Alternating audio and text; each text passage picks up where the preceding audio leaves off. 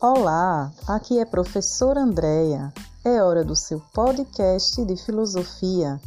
Colégio Santíssimo Senhor. Compromisso com a educação. Aula para o nono ano do ensino fundamental. 16 de junho de 2020, terça-feira. Capítulo 10, página 35. Ética e política em Aristóteles. Para Aristóteles, as ações humanas têm uma meta, tendem a um bem, mas todos os fins particulares aos quais tendem subordinam-se a um bem supremo, que é a felicidade. A felicidade, porém, não está na posse de bens, riquezas, nem honra ou sucesso. A felicidade, para Aristóteles, é a realização do aspecto mais nobre e mais característico da natureza humana, a racionalidade.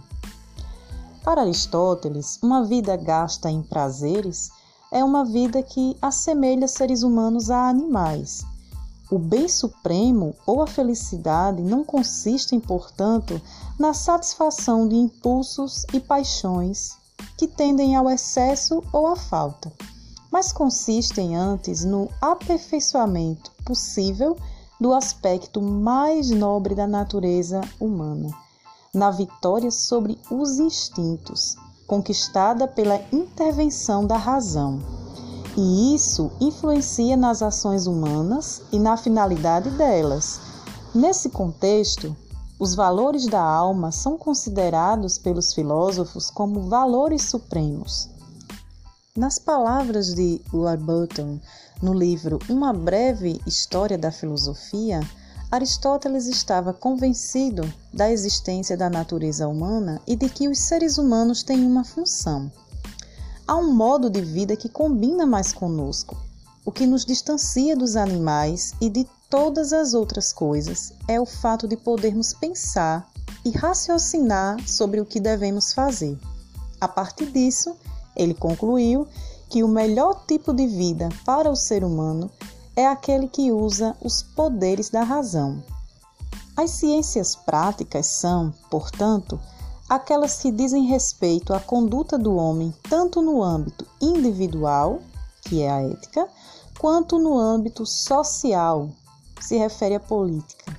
No contexto da política, o pensamento de Aristóteles foi mais realista que idealista consistindo em grande parte no estudo comparativo de diferentes constituições.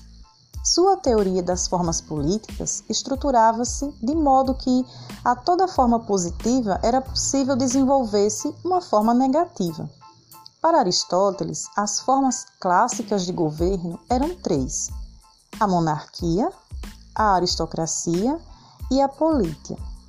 As degenerações desses modelos originariam outras três formas, respectivamente: tirania, oligarquia e a democracia. Aristóteles divide essas formas em três categorias: governo de um só, governo de poucos e governo de muitos. Dentro da categoria governo de um só, nós temos a monarquia e a tirania a monarquia como governo exercido por uma só pessoa, de caráter hereditário, que busca o bem comum por meio da obediência a leis e tradições. A forma negativa seria a tirania, o governo no qual o interesse exclusivo do governante prevalece sobre toda a sociedade.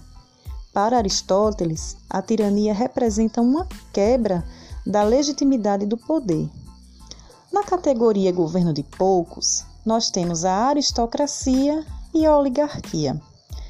A aristocracia é a forma de governo na qual o poder é concentrado nas mãos de uma minoria. Já na oligarquia, o governo, cujo poder pertence a um pequeno grupo, é economicamente privilegiado. No governo de muitos, temos a política e a democracia. A política é um governo do povo, no qual a Constituição garante o bem de todos e o respeito às leis. Na democracia, o governo é exercido pelo povo, favorecendo preferencialmente a classe pobre.